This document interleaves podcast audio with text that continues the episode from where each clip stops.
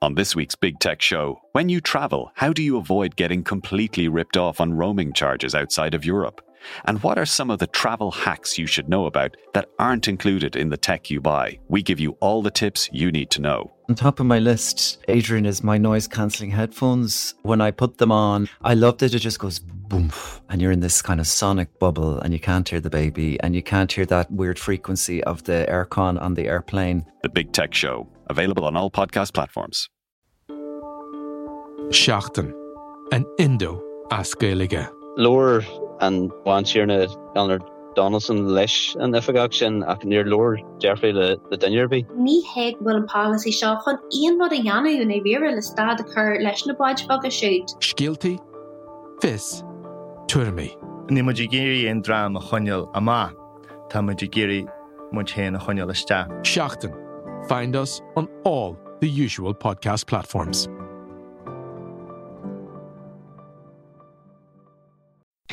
Bord Gáis Energy, putting customers at the core of under 20 and senior hurling championship action. Hashtag hurling to the core.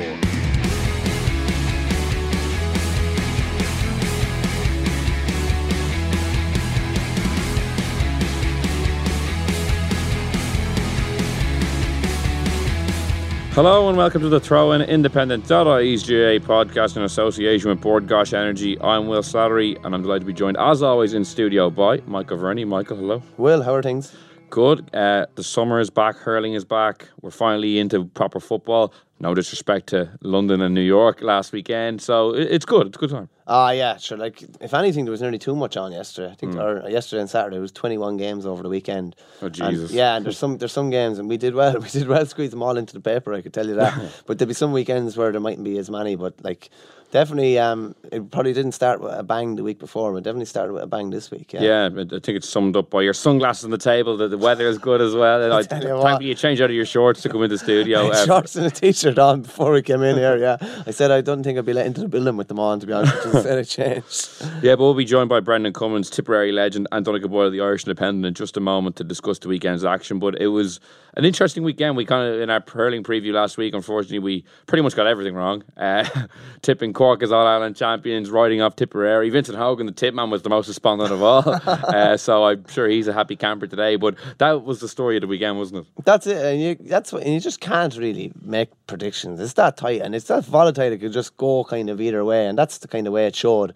Um, you, you, I still wouldn't be writing anyone off. Like I will, st- I'll still be fairly confident that Cork will make the top three in Munster. At this stage, they'd be delighted to make the top three and then come through the back door, whatever way, whatever way they can. But yeah, um, as I said to you, you just get get used to it. Every every Monday now, between now and the middle of June, someone's going to be finished to be an RIP over someone, and then they'll resurrect the next week. Yeah, I know. That's that's part of our job, isn't it? Like to kind of write the obituaries and then rewrite them and then bring well, them back to that's life. Yeah, exactly. Hmm.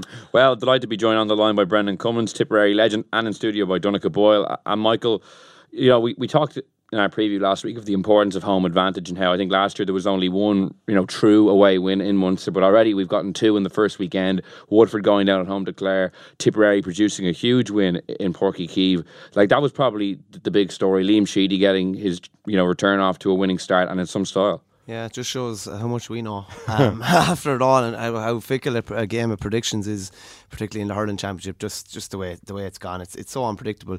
Two two away wins, Tipperary. That's what we've been crying out for over the last couple of years. It's what everybody knows they're capable of. Really, really slick hurling, really slick all over the pitch, but kind of underpinned by a savage work rate, savage intensity and hunger all over the pitch. They just wanted, they wanted to get into areas. I just saw Seamus Callanan even scored a point there in the second half, and it was obvious he was going to shoot for a point. And I, I, I'm not actually sure who it was, but some lad was herring across the field to make a run for a ball that he had a two percent chance of actually being hit. That's just the way they were yesterday.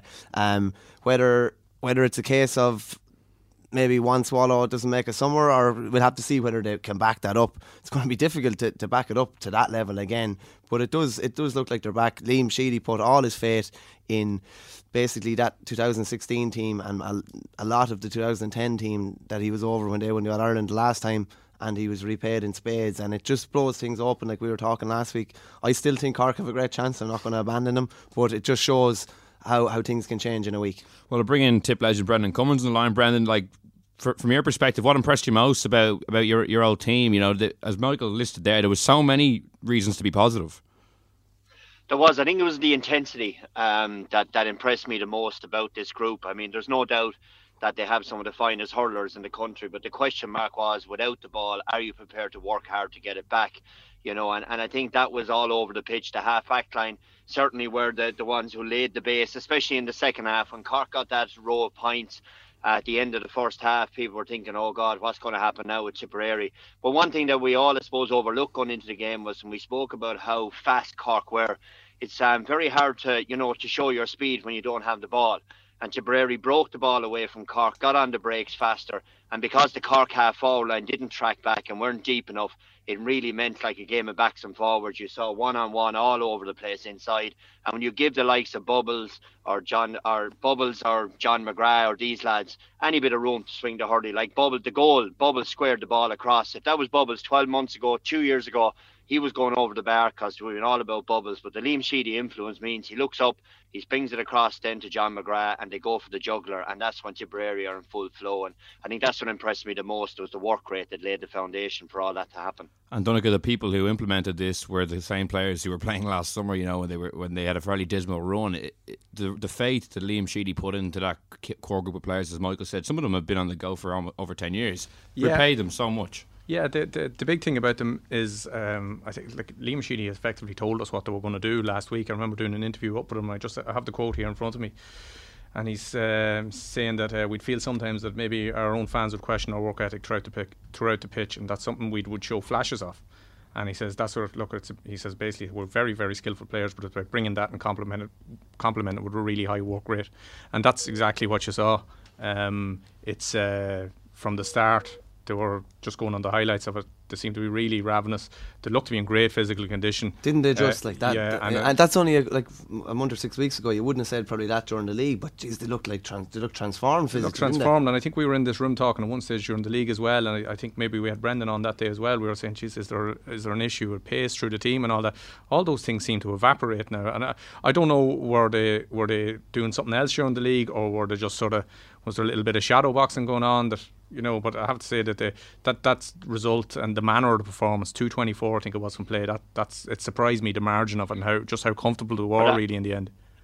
Yeah, I think there's also probably yeah, there's also a factor probably coming in there, and that tip were extremely good, and I wouldn't from a Tipperary person be taking it away. But if you're Cork, like you're wondering where's the aggression, where's the fight, what's going on in there, where's the man we'd always spoken about the last couple of years, and when things go wrong against Cork. And if they, if they, if you want to play them in a tournament match, you want to play Tip in a tournament game like it was yesterday, where it's ping pong around the place. That's you know what I mean? Tip will beat you more often than not in that kind of a game.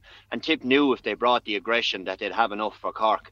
You know, and the next challenge, I suppose, for Liam's charges is that when the hurleys are flying and it's bodies on bodies and there's eight defenders against four or five forwards, which will probably happen against Waterford the next day, that's going to be the next challenge. And we'll probably find out more about Tip then. But as for Cork, structurally, I didn't think they were set up that well. Their half forwards never really came back into their own half back line like we see Limerick will do next weekend to crowd up and block up that space. So the appetite to work and the appetite to, to come back and turn it into an arm wrestle wasn't there. So that allowed obviously Tipperary to flourish as we're as we're all talking about now. Just but on just that, well, like, it's amazing for for Callanan's first goal. Like within a fir- the first minute, Daniel Kearney was chasing him back, and unbelievably, like uncharacteristic, he actually just stopped when he hit the 21. He just stopped, and it it was just strange. Yeah. It was just little instances like that all over the field where like Tip just bullied him in, in, the kind of work rate department, and that's unusual from Cork and unusual from someone like from Daniel Kearney as well. Like so, they're going to have to turn things around like within a week with with with Limerick. Limerick away. Yeah, like like. But the only thing they do match up well with Limerick, and traditionally last couple of years have have played very well against them and should have probably beaten them twice, but.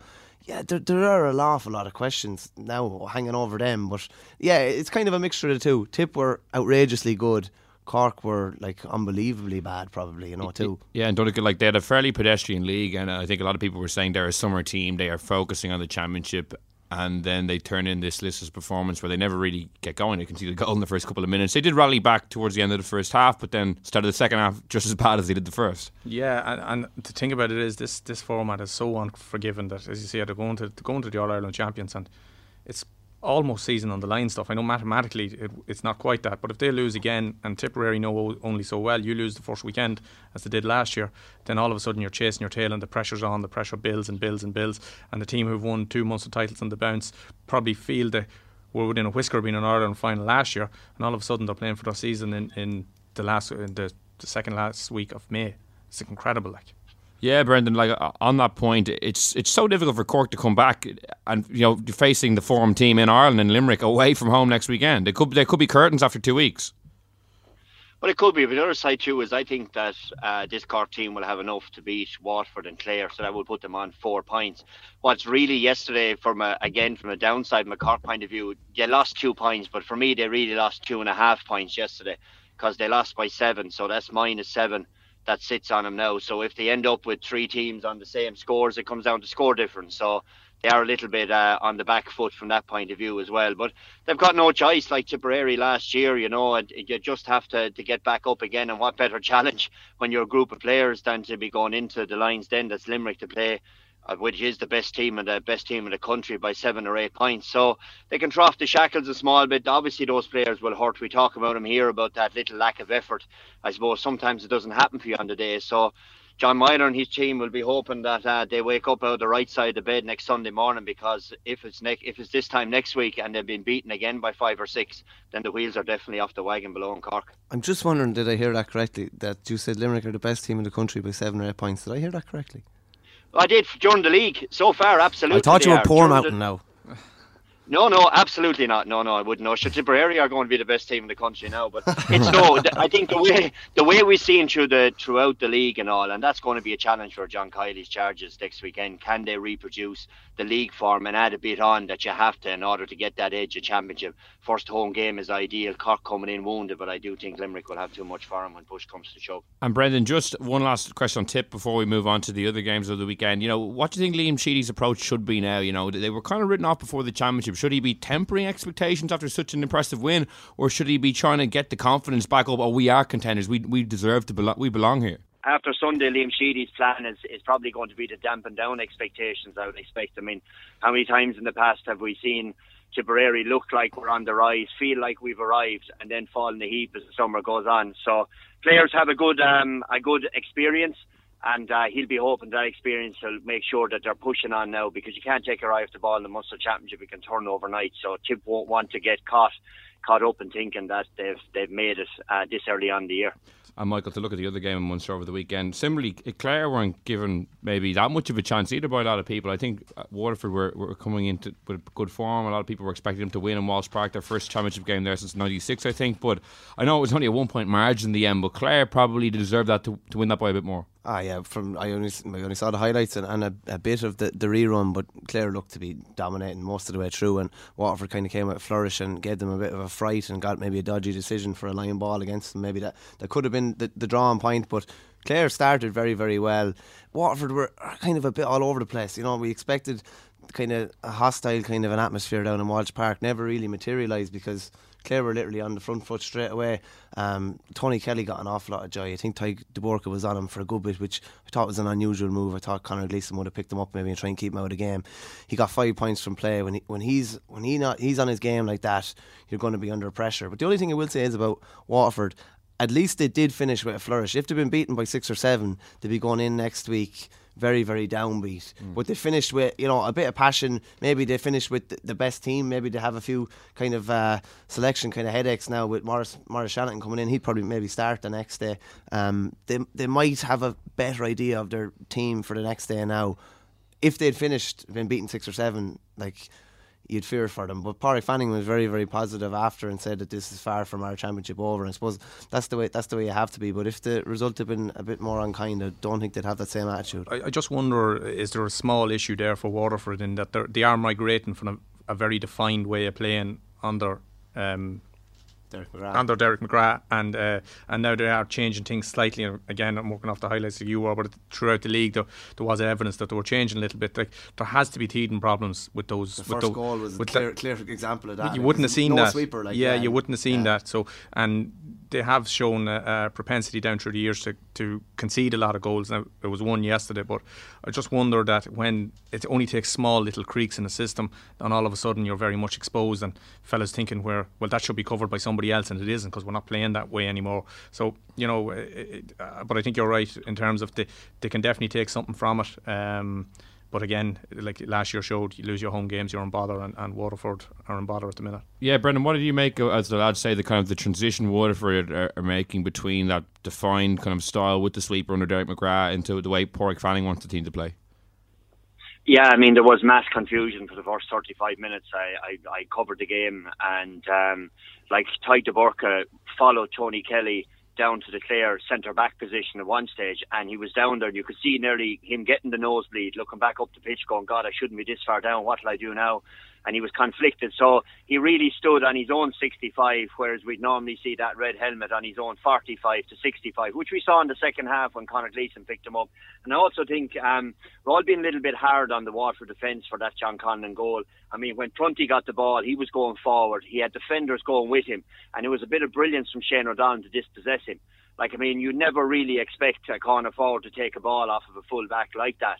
But just O'Donnell is such a poacher, he got it, and that's how Conlon was left so free inside. It came from a turnover that Waterford thought they were going to be going to be going out the field with. But either way, I think once Waterford settled, they needed an anchor. Like they played two inside, and in fairness to Peter Hogan, he came out around the middle and he had no clear defined role as far as I could see. He was only hovering, um, but inside then when the ball went into the two Bennetts, it came out way too quick. And because Waterford or Clare had numbers, with Jack Brown playing a sweeper role. They were able to set up attacks. Jack Brown to Tony Kelly, Tony Kelly to Conlon, and and uh, Shane O'Donnell inside, who were isolated inside, and that caused wreck. But in the second half, I thought Páraic Fanning did well. He rectified it. Maurice Shannon came in with five minutes left, which ended up being five ten minutes left with injury time. And the game transformed. And, and in fairness, it could be seen as Clare's Achilles heel. They couldn't put Waterford away. And if they keep leaving teams in the game like that, well, then you know it'll be a long Munster championship for Clare.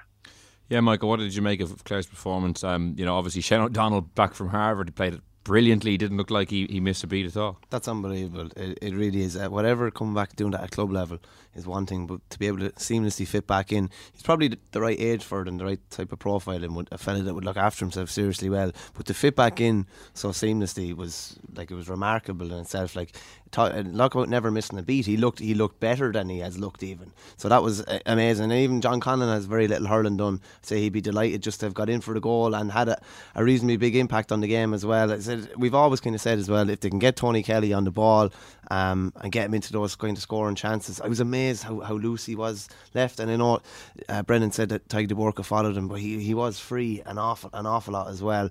Uh, I thought their defence. I, I would have been critical enough of their defence. I thought their defence was was very very solid the whole way through, apart from maybe the last five or ten minutes when a couple of scores, uh, Pat O'Connor, Dave McInerney were very, very good. And like, they're full of optimism now going into the next day. Like, it's not it wasn't unexpected from them, I'm sure, but it was probably a bit unexpected from, from most people that they would pick up full points there, and it's some different. It's some difference for them looking forward now. Yeah, and they actually have a rest week next. I'm sure they'd actually probably like to be out next weekend after getting that momentum. But we'll turn our attention to Leinster now. Donncha Saturday night we Dublin versus Kilkenny and again, uh, another thing we maybe got a bit wrong last week. We were talking about Kilkenny and the, the massive. boys had a blinder last week. Yeah. I think we're in zero from four. yeah. and you'd be sacked now if you're our manager yeah. this And the uh, you know they were missing the spine of their team pretty much. But the caveat I guess was TJ Reid would have to have a huge performance, and that he did. Two twelve from a two twenty three total is huge for one player.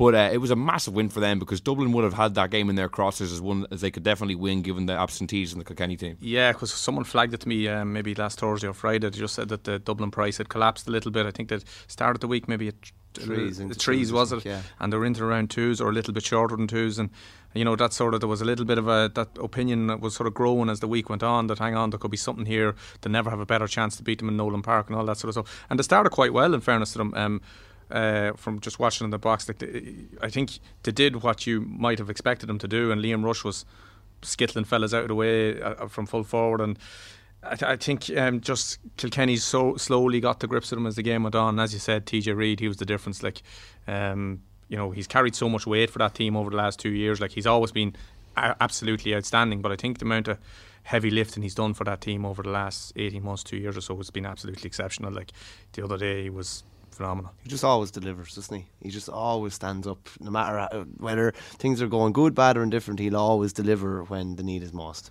And you, when you look at him too, you don't think he's necessarily burning the place up. He just travels so lightly, and he's a, even for that goal, the, the the one from play, like he, he he just kind of filled, emerged into that space, yeah. and he made that goal as well at mm. the very beginning of it. And he just f- found himself in that space, and the finish was absolutely fantastic. So, yeah, no, um, Kilkenny, like you know, will are still alive, and with every week that passes, they'll probably get one or two more fellas back, and they'll get a little bit fitter and better, and you know, at your peril, as they say. Yeah, Brendan, what did you make of Kilkenny's victory? Uh, you know, Brian Cody surely gets a lot of credit given how many players he was down. Yeah, he was. There's no doubt about it. Looking at Kilkenny, they look probably at their most vulnerable. But then again, you know, below Nowlan Park, as I know only too well, when it when it looks like they're a bit vulnerable, that home crowd and all get behind them. And certainly, I think that the Greg Kennedy incident probably lit the, the lit the fire as well, and it got everybody really angry and ratty and all the things that they needed to be. But once Pádraig Walsh went back into that that half back line, I think the whole game changed. Um, he just momentum when he gets the ball under puck outs. He's just reading the play, makes the right decision all the time. Richie Leahy did really well and he came on. So overall, I think Brian Cody would be delighted. I mean, you do it still holds no matter what Kilkenny team comes out. You have to be five or six points better than to beat them by one, and it was no clearer than the other night in Nowlan Park. If you were if you were a Kilkenny player and the supporters obviously got behind it, but when you saw Cody basically going after Greg Kennedy, just, and you just whatever like if they were missing any bit of passion or anything on the on the field, you'd immediately be energized by it. Like, like I, I, well, it was such a bizarre moment. What was what, you, what was your overall? Ah, Ash, it was it was crazy. The referee obviously wasn't looking at the at the incident because he was dealing with Chris Crummey. So the free probably would the free wouldn't yeah. have been allowed. Anyway. I, I think it was ultimately I think it would have been it was pretty harmless because he was back to the play and so the referee was never going to let it go ahead. Whatever he only turned when the noise. Yeah, yeah, yeah, and he turned with the noise, so he was never going to let it go yeah. ahead. So it would always brought, been brought back. So uh, uh, it was said in the Sunday game last night, the mood in the place turned, you know, mm. and then all of a sudden was there like you know sort of redouble your efforts, and here we go. So backfired, it kind of ignited. The... I, I, we're always mad to hang something on moments like mm, that, but you know, and, and we're probably too eager to do it sometimes, but it certainly didn't work in Dublin's favour. Like I, I, I do like Dublin were missing a lot as well, and, and that and a couple of key players. And you know it, when when Keaney was missing, it means you have to leave Liam Rushe inside. Maybe yeah. you can do something else with Liam, bring him out to field. They're just sort of maybe shallower than and than a lot of Dublin. Like Tomas Connolly played the other day. Like he's been around Dublin and Ireland for, for a good while, and he, they're getting. I, I do think they're closing the gap, but they of all the teams they need to have full full whack. Yeah, just one other thing there on that. I think the importance of the free taker was taken very much into account in Nowlan Park, where Tracy was missing frees, in the same way below in Walsh Park when Bennett, Stephen Bennett was driving frees wide. It kills your momentum. Like Dublin had a couple of frees there where they could have kept the scoreboard ticking, especially in the second half. They go wide. Initially below in Waterford yesterday when the Déise crowd were looking to get into the game, a free go wide, and then there's a moan and there's a fist pump from the opposition. So you know, we just saw it again the weekend. We take for granted when a guy puts the ball down like Peter Duggan or TJ Reid is just going over the bar. That's just what they do. But when they go wide, you know, it has a huge impact on the on the momentum their team has. And just one last thing on, on Dublin, Brendan. Now they welcome Wexford to Parnell Park, and their season's probably on the line as well. Like another team who can't really afford another loss. Yeah, it's a must-win game, I would say, for for Dublin now. Um, Galway, I know they just about got over Carlow and all that, but they'll be building as the summer goes on now.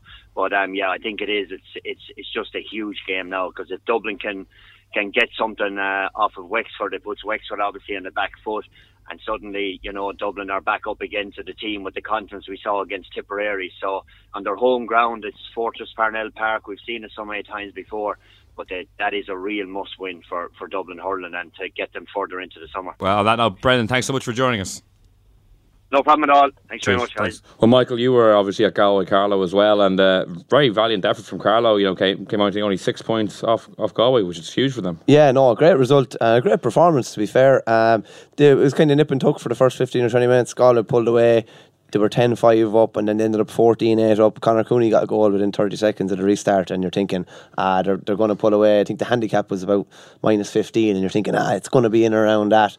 And within two minutes, Carlow had a goal themselves and Marty Kavanagh, who I've talked about on this show before, was outstanding. Like no matter Great who, in the league against yeah, as well. brilliant. Yeah, no matter who was on him, it didn't really matter. He he popped over five from play. Chris Nolan got one, two as well.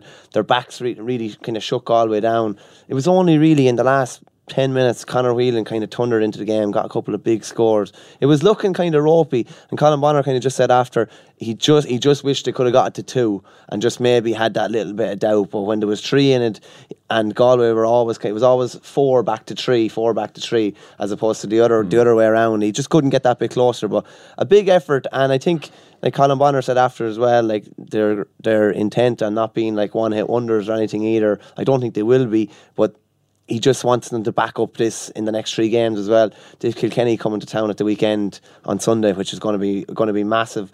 I, I think they'll kind of fancy their chances in a way. The fancy their chances have been very competitive anyway, particularly in a tight pitch. But yeah, I don't think uh, well, Carlow are going to be the walkover maybe that people have predicted beforehand. It's, it's hard for those counties we saw it, I think with Offaly last year that to sort of throw so much into the first few games and then there's just energy levels sort of weighed off and all of a sudden that it, it's it gets harder and harder for them because they're working off such a smaller panel and the schedule Mm. is fairly bruising. But um, no I think like they certainly acquitted themselves very well and they did again in the league as you mentioned. So um, you know they, they lost nothing in that at the weekend. I think they'd love to pick up something. They'd love to give themselves something to go on um, It's the Dublin game. It's, I think that's prob- even Marty Kavanagh said that in an interview. That's the game they need. That's the game they think they can get a result out. of. Yeah, yeah. So yeah, no, I think they can. They, they've certainly uh, did well for themselves, and, and we made the point a few times. But like, was it four or five clubs? Yeah, four senior Se- senior yeah, clubs. yeah. Incredible goal. And Great. just just on Galway as well. Um, just a couple of interesting things. Colm Callanan started his first game for Galway since the, the 2017 All Ireland, the goalkeeper, which is a big thing. He had very little to do yesterday, but it looks like they've they've put their eggs in that basket. That's the way they're going to go. They don't look to be looking at Fergal Flannery or James Skehill anymore. Daithí Burke had a, a broken toe, so he missed the game. Apparently, he'll be back for two weeks' time when they welcome Wexford. Um, uh, they What about minus Joe Canning? Like, how did that play yeah, out? a bit rudderless at times, to be honest with you. Yeah, no real great ball winners. They they're trying to avoid hitting ball down. Carlow are quite strong in the air. They're half back line and half forward line, so they tried to avoid that. But it was only really when it kind of got kind of loose at the end that, that their forwards started getting on ball and getting scores. But uh, yeah, it'd be interesting to see Galway are going to get better with every Yeah. week. And on the Joe McDonagh Cup, Offaly Laois was was the big game of the weekend. Unfortunately for your county, they came out on the wrong end of the result. But very impressive for Laois. But from an Offaly perspective, very disappointing. Yeah, I was over at uh, disappointing. Yeah, uh, realistic maybe is probably the word I'd associate with a bit more. It's a brilliant game. Um, I think it was four twenty two to three twenty one. Laois just had a bit more in attack. They'd, they'd three or four lads that could contribute. They'd Cha Dwyer, Patrick Purcell, and Ross King who could all contribute. I think they had something like one eight or one nine between them from play. There were some great scores. Um, unfortunately, that's just it's a it's a realistic view of, of where we are now. And now we go to Westmeath on Saturday night. And realistically, if we are beaten by Westmeath, we're out of running to get into the Joe McDonagh because Westmeath and Laois are probably going to be the top two counties. So. Yeah, it's um massive game Saturday night, and there's not going to be anything in it in Cusack Park. And still, and still Joe Bergin, I think, was 11 points looking at it here. you Yeah, know. and, and even the eleven points doesn't do justice to, to just how much just how much he did. He, he Yeah. carried him at times. Oisín Yeah. Kelly was brilliant as well. He got two, three, but yeah, and our defence is in very the league, creaky. they were, they were leaning heavily on, on, on Bergen and Dooley as well, which you know uh, those again those boys are doing an awful lot of the spade work for that team, even you know Hmm. shoveling against the tide sometimes. But um, you know they're they're not getting any younger, so And for Laois, even though Eddie Brown's only been in there a short space of time, they had a pretty competitive league and a great start to Joe McDonagh. Yeah, no, brilliant. In fairness, yeah, I, I think that they hadn't beaten Offaly. They hadn't beaten Offaly away in championship. I think since 1965, from from what from what I could see. So they're they're on the pigs' back now. They're, they're, they're they'd be very confident that they're going to win the rest of their games. The only game I the only game I'd really think there could be trouble in is the Westmeath game. Antrim will be tight, but I'd see them coming over that. The Westmeath game would be very tight as well. Just on Antrim as well. Antrim had a, had a, a massive win against. Brendan didn't bring it up in conversation. He's involved with Kerry. They took it. They took a fair pace in Antrim at the weekend, three nineteen to fourteen, and are probably under pressure. But a very good win for Antrim. Yeah. what are people in Offaly? What do they make of it of being in the Joe McDonagh Fernie? Like do they do they I do they accept it where it is and they get out and support their county team as it is, or, or is it sort There of was a good, yeah, there was a good crowd there the other night. I- I think you kind of have to accept it, really. Like at the end of the anyone, anyone that could take the blinkers off, and I chatted to them after the match the other day, they're thinking, Laois are just a bit better. They don't. They they hate admitting it Yeah. because it hasn't been the case in a long, long time. But Laois are just a bit better than us at the moment. And I'll be honest, like been at that the other night. You're thinking at least they're going to get four. There's going to be four really competitive games that you that you don't know which could go either way. Hmm. So like that's that's probably, that's where we should be then in that case. Yeah, well, we'll move on to football now and throw in an association with Bord Gáis Energy. And we've a, a Meath man and an Offaly man in the studio and don't want to A compound your misery. a, a relieved Meath man. Yeah, I don't want to compound your much so. misery, Michael. But yeah, Donnchadh, we'll start off with that game in the Leinster Championship. Meath, narrow winners over Offaly. Going into the game, I guess you would have expected a more comfortable afternoon. But Offaly have been competitive under John Maughan thus far, and they made life very difficult for Andy McEntee's men. It, it did, yeah, and I think um, uh, for the first time, I think you, you saw Meath struggle with sort of uh, the weight of a little bit of expectation because Meath have sort of been in no man's land for so long and maybe almost beaten Tyrone last year and almost beaten Donegal the year before and almost getting out of Division 2 for a few seasons in a row. And then uh, to finally get out of Division 2 where people are going, hang on a minute, are we starting? Is there something to get behind here? And it's a perfect day for football. And Navan's a great venue. It's bang in the middle of the town. People, there's a big walk up crowd there. People just, you know, it's quite accessible for most of the county. Half an hour cover every everyone's travelling time. So, um, you know, and then all of a sudden they're expected to do stuff. And it's a funny place, Navan. I've worked there and I've played in it a few times as well. And that old stand throws out ferocious noise. But I've seen with the county team when when things starts to go against them, it really gets on top of them.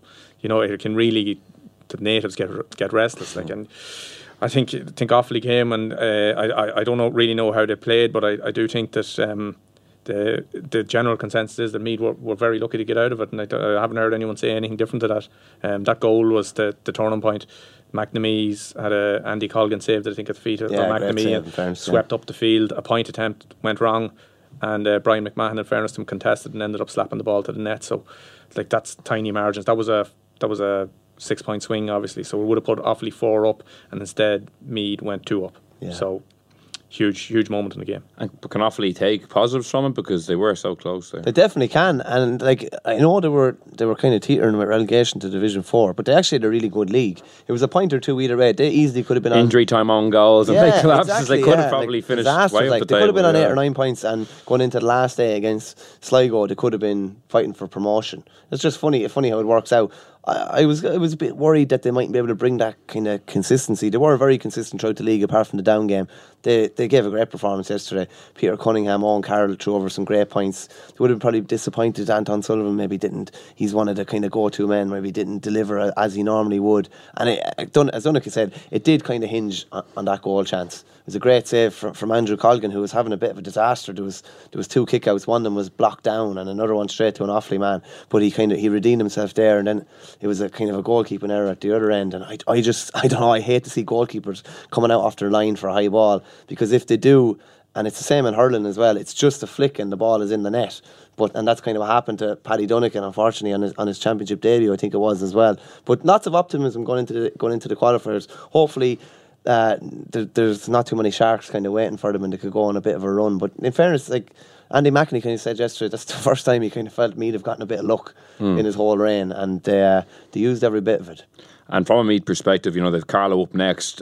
You know, what what what's the expectation in the county for what this team should be achieving this summer? Well, I think if I think people have been slow to expect things because of the thing I was talking about that you know the amount of near misses and almost moments there's been, um, and then when they maybe expected something yesterday and expected a nice day out and a relatively comfortable championship win, it never materialised. Um, so I, I think you go into the good thing from this, from Meath point of view, is that you go into that Carlow game with a whole bucket, new bucket full of respect for the team you're playing because there's obviously very little between Meath and Offaly, and there's very little between Offaly and Carlos we saw when they played this year. So, you know, that Meath will have to go into uh, to, to, they'll have to go into that fully on guard. Um, Offaly will fancy themselves to give them a chance, and, and Meath struggle too uh, with games I've covered. To struggle against teams that get numbers behind the ball over the years they've never really figured that out and if that's the way uh, Carlow go and you know I wouldn't be surprised if they brought it turned it into another dogfight and see where you go from there but it's it's far from a foregone conclusion And what about the game you covered then, Louth versus Wexford? Louth, uh, you know, finished really strongly. I think eight points. Was eight it? points in the bounce yeah, it was sort of a funny game it was um, uh, Wexford got a penalty about midway through the second half and that was the that looked like it was going to be the, the goal to get them over the line. Uh, and Ryan Burns came off the bench, and he's a very talented fella. I covered him. His first touch in senior championship football, he came off the bench. I think he was doing his leaving cert that year, and he scored a goal to see Louth beat Westmeath. Really talented fella. I remember Aidan O'Rourke was really big on him after that game when he was Louth manager. He came off the off the bench and transformed Louth. They kicked eight in a row. He kicked four, including a, including forty five, um, and they did deserve it in the end. But it was kind of hard luck on on on Wexford too. They they'd done an awful lot of the things right. They had taken uh, a good few of their opportunities and. Problem for them now, and Paul McLaughlin was saying this afterwards, and could be a problem for, for Offaly as well. And anyone who goes out this early, goes out of the provincial competition this early, a lot of fellas will be looking around them now and be thinking, well, I can hang around for the qualifiers, but what am I going to get out of it? Maybe another two or three weeks, another two or three matches, or I can go to the States. So that's an issue for Paul McLaughlin. He, he admitted afterwards that it, that it might be. He lost a few fellas to the States last year, and, and a lot of the smaller counties are going to have to deal with that because there's really very little they can offer fellas who maybe have the chance to go to the states. That's the once you play championship, it's a bit. Tr- it's, yeah. it's different, and actually, the, yeah. we're talking to Padraic Davis, the Longford manager, but this recently, the different jurisdictions in the states have different rules about oh, okay. what level you can okay. and can't play, like whether you can play league or championship or whatever. So. Um, now that they've played championship, but you did see like last year, fellas heading off to the states for one reason or another, or maybe just deciding not to hang around for a for a, cha- a qualifier campaign. It's quite early to be out like I'm waiting for qualifiers. It is, and yeah. it's it's a full it's it's almost a full month till the first round now. So yeah. it's uh, it's it's early June, I think. So you know, and Louth's reward is a clash against Dublin. Uh, did you see anything there that could suggest they could put up a meaningful? You had a good tweet up yesterday, didn't you? Yeah, well, yeah. Are we allowed course? Are we? um, no, they're in the midst of their. Um, they're in the midst of their. I think they kicked their fifth point in a row, and you could just feel they turned the screw in Wexford, and Wexford just starting to run out of legs, and it was a hot day and everything and this fella, and it's, I describe it as a Dundalk action, maybe, or Drogheda action. It wouldn't be too dissimilar to my own. And he, he goes, Jim Gavin is shitting it. so, uh, you know, it is, ah, look, Wayne Kieran said afterwards, says, no matter what, we're going to learn something from it. And that's probably the, the best possible way you can look at it. He said, there's no downside to it. I asked him, like, was there an issue? Maybe you ship a 20 point beat. I don't or, think there is. Yeah, I think, uh, lads, I know there's, it's, I know it's, um, you probably are to. the life out of a panel, but. Gee, like, can do, but it's a fair experience for lads too to be able to say even when you're finished up that just I played against some of the greatest. Uh, we were beaten by but the five in, the in a row possible All Ireland in the midst of it, like yeah, I know it's gonna be tough like in the midst even, of it. Yeah. You know, you shipped your fifth goal and yeah, there's still 15 minutes to go. Like a, if you're in a club game and you're on the receiving end of a hammer and you ask like you know you, are it's already over and they're, they're, rubbing salt in the wound and mm. the referee says there's 15 minutes to go. Geez, it feels like a night, long time. What would it be like in county football with those fellas? And just to round up on Leinster, Kildare only two point winners over Wicklow and again like shot, shooting themselves in the foot like you know had a seven point lead at various stages in that second half, and we're kind of clinging on then right at the end. Yeah, just they were well ahead. You, you, wouldn't have you wouldn't have seen the comeback coming. Basically, you would have thought that if for Wicklow to be really competitive, that they would have stayed with them the whole way, and it would have been who pulled away down the stretch. But yeah, things don't seem to be too rosy in Kildare at the moment for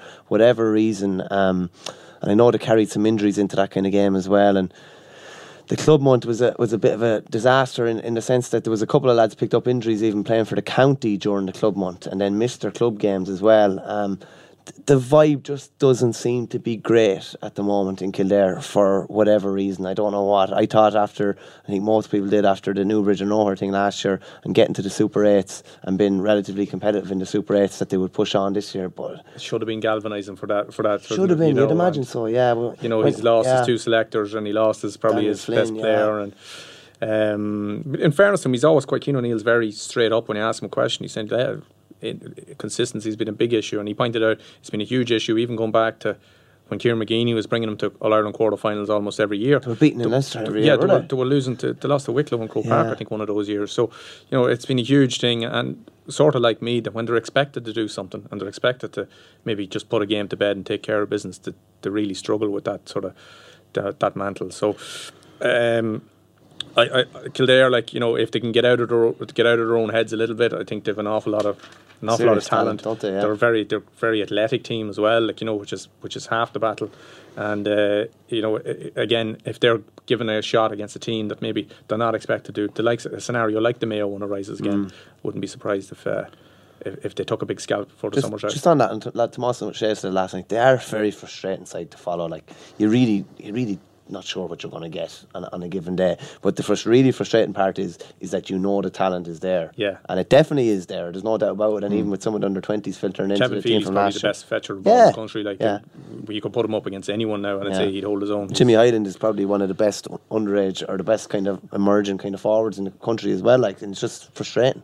Mm. And what did you make of one of the results of the weekend? Limerick beating Tipperary, you know, in, in style as well in Thurles. Like, you know, Tip have, have been very competitive over, over the last couple of years, and Limerick haven't really, but this was some result. It was, yeah, and, and you thought Tipperary had sort of rode out the storm a little bit when they got all that. There was a twelve fellas they'd injured at one stage. Liam Yeah. Kearns was telling us, and you thought, geez, they're, you know, they're, they're they've got over the hump here now. They can they can do something with it, and you would expect them to beat beat Limerick. But in fairness to Limerick.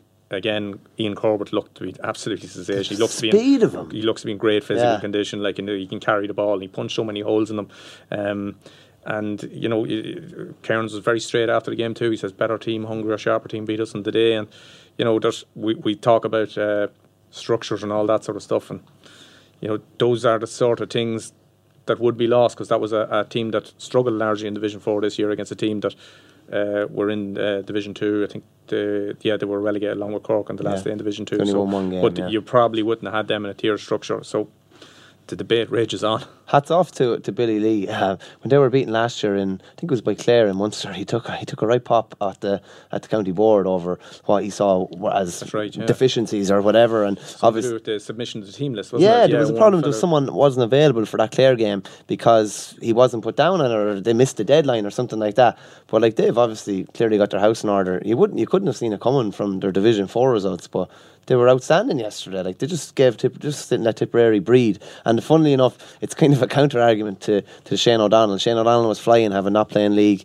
Quinlivan and a couple of more just didn't look as sharp as they normally would. They missed nearly the whole league. A couple of his best players, Liam Kearns, is what I've, I think he admitted himself it was probably their lowest point during this kind of journey. And yeah, they'll they'll be under pressure to kind of pull things back now for the qualifiers. And one of the, I guess, All contenders were in action as well. Tyrone versus Derry, six point winners in the end after a fairly competitive game. Derry at times, you know, looked like they could really trouble Tyrone, but it, they had just had a bit too much. And Cathal McShane in the inside line as well had another really impressive outing. Yeah, no, fair play to Derry. They came in with a bit of momentum after winning Division Four. They played defensively. I again, I don't have a problem with a team playing defensively against when you're playing against superior opposition. You try and keep yourself in the game.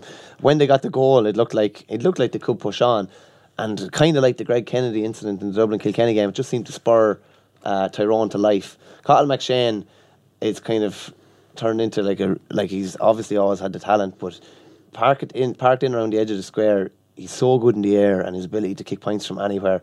Uh, Cassidy wing back as well kicked over some savage scores. I think they'll be. I think they'll be happy with that. I was chatting to Owen Mulligan maybe a week or two before the game, and he said uh, he was like unequivocal about. Tyrone are going to win by double scores. This is this rivalry doesn't exist anymore. And I, I kind of think he was nearly saying it just to kind of you know blow smoke up up up Derry and get them actually moving. And they did, in fairness, and they made it competitive. Tyrone will be happy. They probably learned a bit more. They have to play a different style. They didn't play a different style. They played the kicking style yesterday. It didn't always work with the, the blanket defence, but it's good to see that they seem to be persistent with that. And that's with a long term goal of, say, trying to beat Dublin or trying to beat someone in an All Ireland semi final or final down the line, which is kind of admirable to see as well. Yeah, Donegal, what have you made of that transition to, towards the more, I guess, direct style on occasion? it's sort of um, there's been a lot made of it because I think people sat up and paid attention of the, into Dublin Tyrone game. But I remember covering Tyrone Cavan in the league in 2017, I think it was, and uh, Matty Donnelly and Sean Cavanagh were paired in the full forward line. So they have been working on something for a while, and they've been very aware of their own deficiencies in, in that regard. Now, sometimes they just didn't have the players to do it. Sometimes they probably hadn't practiced it enough. In McShane, they seem to have found the piece of the puzzle that was missing.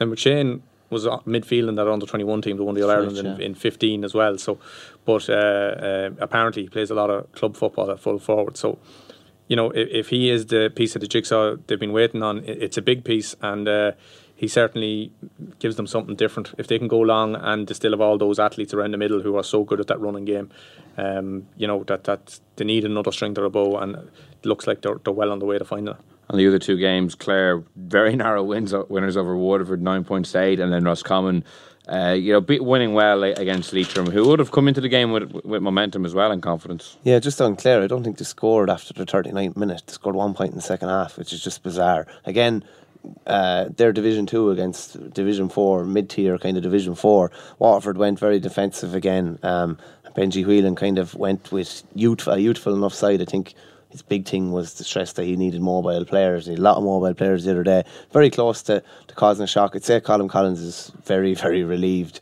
They lost. Um, they lost. Is it Keelan Sexton went to the states?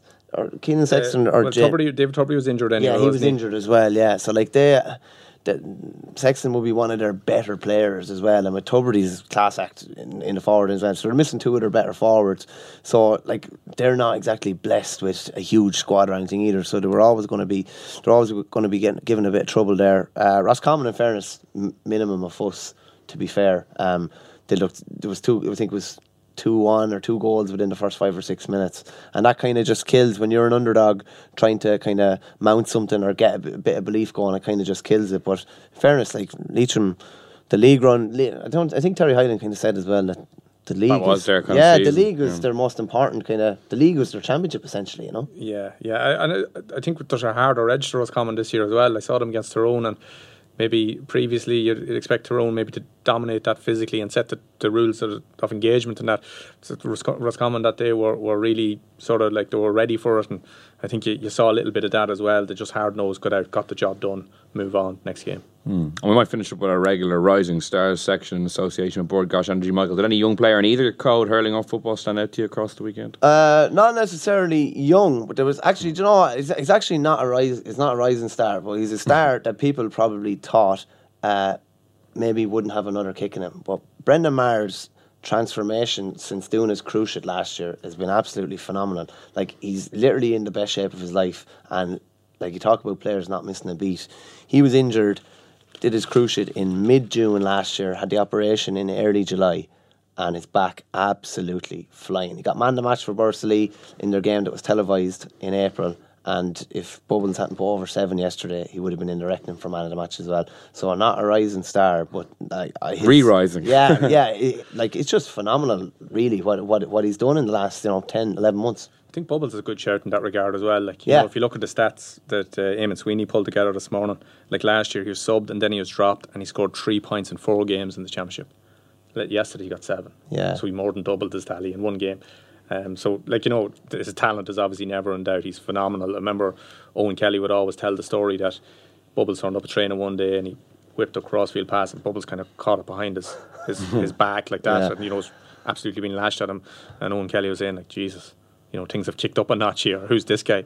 So, um, The you know, pull, will you read that pull quote at the top? It's absolutely, it's absolutely quality. Oh yeah, yeah, yeah. So Eamonn Sweeney says if if uh, if a racehorse improved as much as O'Dwyer has in one year, his trainer would be up- would be up before the stewards. So, like you know, he was phenomenal yesterday, and like he's he's well worth watching. Like he's admission fee sort of stuff. Isn't Well, it sums up the weekend The two tip kind of veterans are, are kind of re-rising stars now because Liam Sheedy looks to have reinvigorated uh, so many guys in that panel. But on that note, I think we'll wrap things up. Hurling is back, football is back. We're finally into the summer properly. Michael Donegan, thanks so much for joining me. Thanks, Cheers, Will. Will. That's all we have time from the Throw-In this week in association with Bord Gáis Energy. We'll be back next week with another podcast reviewing all the weekend's action. And in the meantime, you can subscribe to us on iTunes, SoundCloud, or listen on independent.ie. So until next week, thank you for listening and goodbye. Bord Gáis Energy, putting customers at the core of under 20 and senior hurling championship action. Hashtag hurling to the core.